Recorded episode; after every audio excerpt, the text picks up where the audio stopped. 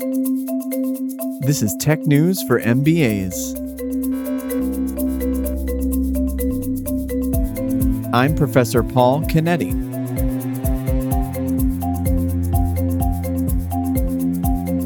It is February 12th, 2021. There's a whole thing happening around the democratization of investing, of finance, and it's a democratization not only of access, but also of knowledge. You can just go on investopedia.com or Google or YouTube or TikTok and start to educate yourself instead of, for instance, going to a business school and getting an MBA degree. I'm not saying that these two things are the same, but information is readily available, it's real time, and communities are able to band together to not only educate one another, but to actually move markets. When we talk about tech news, there's the technology that we use today, and there are the stepping stones towards the technology that we will be using in the future. And so, as much as possible, we want to try to skip ahead five, 10, even 20 years and try to imagine what the world will look like then. And then almost rewind the tape back to 2021 and see if we can identify the events that are happening now and how they might contribute to that eventual future or one of those eventual futures that at this point we're not sure exactly which one's going to be, but we can sort of start to imagine the various possibilities. Before we get into it, I have a simple request for you this and every week, which is to do one or more of the following subscribe. If you've already subscribed, leave a review. If you've already left a review, tell a friend. If every person listening to this podcast tells one person about it, we will double our audience by next week. If you want to hear from me more than once a week, follow me on Twitter at Paul Canetti and now let's get into some tech news. Tesla announced that they have purchased $1.5 billion worth of Bitcoin and that they will start allowing Bitcoin as payment. When a company holds a lot of cash, it is not atypical to make some investments so that that cash grows. You want to outpace inflation, normally with something like a treasury bond, you know, something safe. Putting it in Bitcoin is a different story this is probably a good opportunity for us to learn about Bitcoin, cryptocurrency, blockchain. I'm not an expert in these topics, just a fan. So I've invited on our first ever guest to the podcast. Let's call him up and see if he can explain some of this stuff to us. Hi, I'm Sean Chang. I'm a partner at ConsenSys Mesh, the sister company to ConsenSys Software Incorporated and handles all of our investment programs, such as our Tachyon Accelerator, our early stage investment firm, as well as our incubator for Web3. I feel like so many people are getting into crypto just now in 2021, but when did you start following and working on this stuff? I started being interested in 2015, 2016. The previous firm I was at, Vayner RSC, had made an investment in Coinbase and a lot of it was just following along and really fell down the rabbit hole. Okay, you have young kids, right? Yeah, Petra and Milo, uh, one and a half and almost four. So let's pretend you are explaining your job to your daughter, and she asks, What is Bitcoin? Bitcoin is magic internet money that comes from software and comes from something called a blockchain. And what is a blockchain? Yeah. So blockchain is pretty literal. So it's a chain of blocks of information that are tied together. And because they're tied together, that's what makes them secure. The other thing that it does is that they let anybody look into the the actual chain itself to say, oh, did anything get manipulated or adjusted? So is cryptocurrency the same thing as blockchain or is it a subset? Yes. Cryptocurrency, I would explain as one flavor of blockchain. The most important flavor, I would call it the vanilla or chocolate of blockchain. So, why would the CEO of a public traded company put $1.5 billion into Bitcoin? So, if inflation is at 2%, and if you see a third stimulus of $1.9 trillion about to be released, if that worries you in terms of making your dollar worth less and have less buying power, then as a CEO, you almost see it as your responsibility to protect your shareholders and buy something that has a fixed amount of value and can not be manipulated by a corporation or a government. So the narrative is an anti inflationary hedge. And so Tesla, I think, basically spent 7.7% of their total treasury on Bitcoin.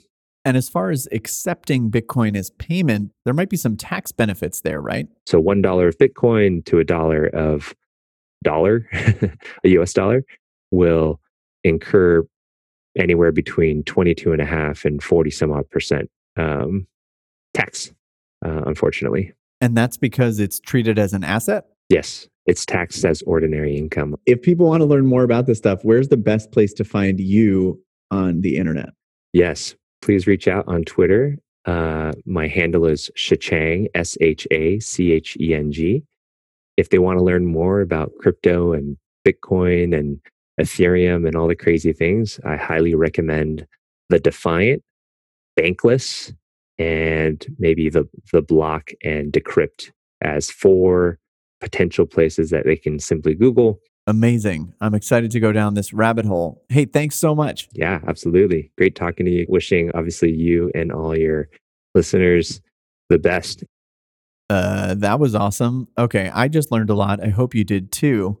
What's really interesting to think about is that you could pay Tesla in Bitcoin, they could keep that in Bitcoin, and then maybe in the future, they can actually spend that Bitcoin. Maybe they pay their employees in Bitcoin or pay for other expenses in Bitcoin. And what's interesting is you don't have to pay tax on any of that because you're only taxed if you convert Bitcoin into a fiat currency like the US dollar. So, in theory, a company like Tesla could just operate completely in Bitcoin. And lastly, of course, because of Elon Musk's stature and fame, simply by mentioning Bitcoin, mentioning that they are investing in Bitcoin, it actually drove up the price of Bitcoin. And so the SEC is very interested in what's happening here. Like, is it fair to invest in something and then drive the price up yourself by talking about it? Definitely more updates to come on this story, I'm sure, but that's enough crypto for today.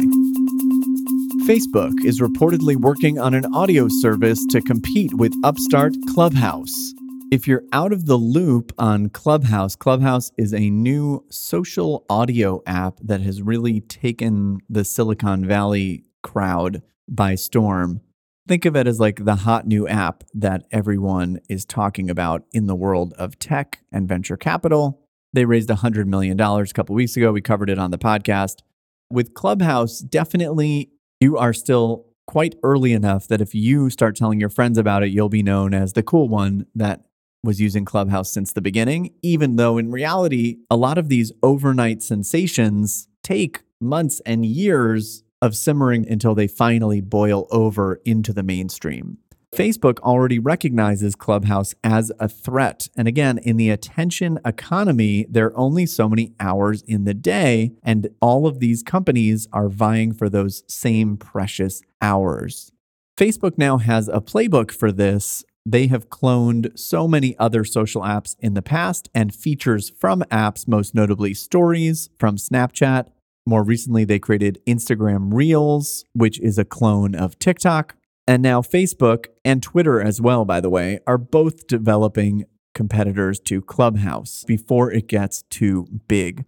With these social apps, the network is really where most of the value comes in. So if an app gets too big where all of your friends or the celebrities or influencers that you like to follow, if all of that's already set up, it doesn't really matter if you have the functionality available somewhere else because you can't transfer the network. So, what Facebook is doing here is hoping that they can match the functionality, but leverage your existing Facebook network. Again, Facebook means Facebook, the company. So, this includes Instagram, WhatsApp, Messenger, Facebook, friends and followers from all of those networks. And if they can do that before you've built out a robust network on Clubhouse, then maybe they can squash this little startup before it gets too big. However, Clubhouse is doing a really good job of building on top of existing networks like Twitter and even the contact book on your phone so that as soon as somebody you know joins a room, you're notified, hey, Paul is speaking right now, you should tune in. Other notable news relating to Clubhouse is that it was banned in China starting this week after it had really started to pick up some steam there. And so Clubhouse is a worldwide phenomenon. It's kind of a badge of honor if China blocks you. So it's big enough that they would care. Maybe we'll get deeper into Clubhouse and my thoughts on it in the future. I'm still learning the app and really trying to understand exactly where it fits into the world of podcasts, entertainment, social media, etc. But I highly recommend downloading it. It is invite only, so you have to find someone that is already using it so that they can invite you. They do this so they don't overwhelm their servers by everybody joining at the same time, but I also think it's a parlor trick about seeming to be exclusive, and so it makes it more desirable. And honestly, it usually works. I've heard from a few of you that you first heard about Clubhouse on this podcast, and it gave me an idea for a new segment I want to start doing next week called Random Startup You've Never Heard of. Each week, I will tell you about a random startup you've never heard of. And if you are or know of a random startup that probably we haven't heard of, feel free to tell me about it. Give me the name of the startup, a one line pitch, and the website URL you can send that to me on Twitter at Paul Canetti, or you can email technews at paulcanetti.com. After the break, we're going to talk about virtual human faces. Yes, you heard that right. We'll get into that after this 15 second message about our sponsor, Bounce House. Bounce House helps you sell one on one sessions and group classes online, built for one person businesses like personal trainers, yoga instructors, and nutritionists. Bounce House is giving away a thousand free licenses to those affected by the pandemic. Go to bounce.house to learn more. That's bounce.house. Bounce House, sell your service online. Okay, we're back. Epic Games announced a new tool called MetaHuman that allows you to create realistic looking virtual human beings. Epic Games is best known for its blockbuster hit Fortnite. They have a system called Unreal Engine, which is the tool that other game developers can use to make their games and basically think of it as really amazing 3D animation software kind of like what you would imagine they use for a Pixar movie. But its purpose is to create these virtual worlds where you can move around and interact with them and play. And they look so incredibly realistic. The characters in their games also look really realistic. And now, what they're doing is creating a tool where you can create your own customized characters human faces and presumably bodies that are completely unique and original. But if you go on the website, and I have the link in the show notes, you will see video footage and swear that you are looking at real human beings. The wrinkles in their skin, each piece of hair, their freckles, and most surprisingly, their eyes look real. They look human. This reminds me of this website. You should visit it called thispersondoesnotexist.com, where an artificial intelligence randomly generates a photograph that seems like it's a picture of a real person, but that person is just being created on the fly every time you refresh the page. And these characters, or I don't even know what to call them, metahumans, I guess, is what Epic is calling them, look so realistic that, of course, they are going to make for incredible video games. But think about all the other use cases of this. These could be characters in a motion picture where you don't even need human actors to portray characters that seem fully human.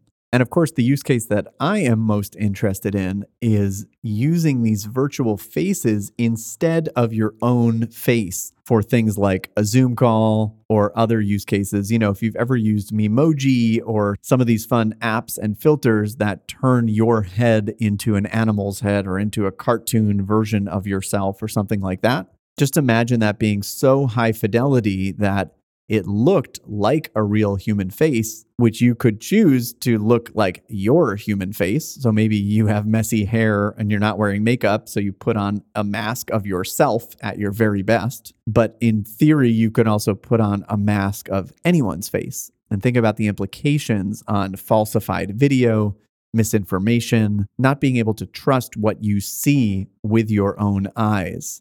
Give me a cool technology, I will find the most sinister use case. But this is seriously cool stuff. And listening to me explain it on a podcast really is not doing it justice. So go check out the site.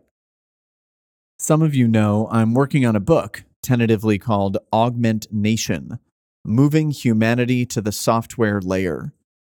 And as far as long term trends go, I believe that everything that is physical is going to become digital. Maybe not everything, but a lot of stuff. And we're living through this transition, and it happens slowly. You don't notice that it's happening, but there are these moments. Oh, money is becoming digital.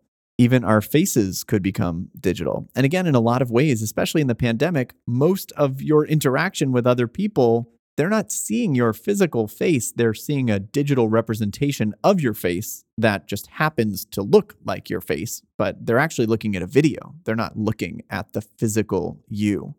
So we'll track this transition of moving humanity to the software layer, but that is where it's all going. I have a simple request for you this and every week, which is to do one or more of the following subscribe. If you've already subscribed, leave a review. If you've already left a review, tell a friend. And again, if you want to hear from me more than once a week, follow me on Twitter at Paul Canetti. I'm starting a TikTok channel also, so stay tuned there. I'm Professor Paul Canetti. I'll see you next week for more tech news for MBAs.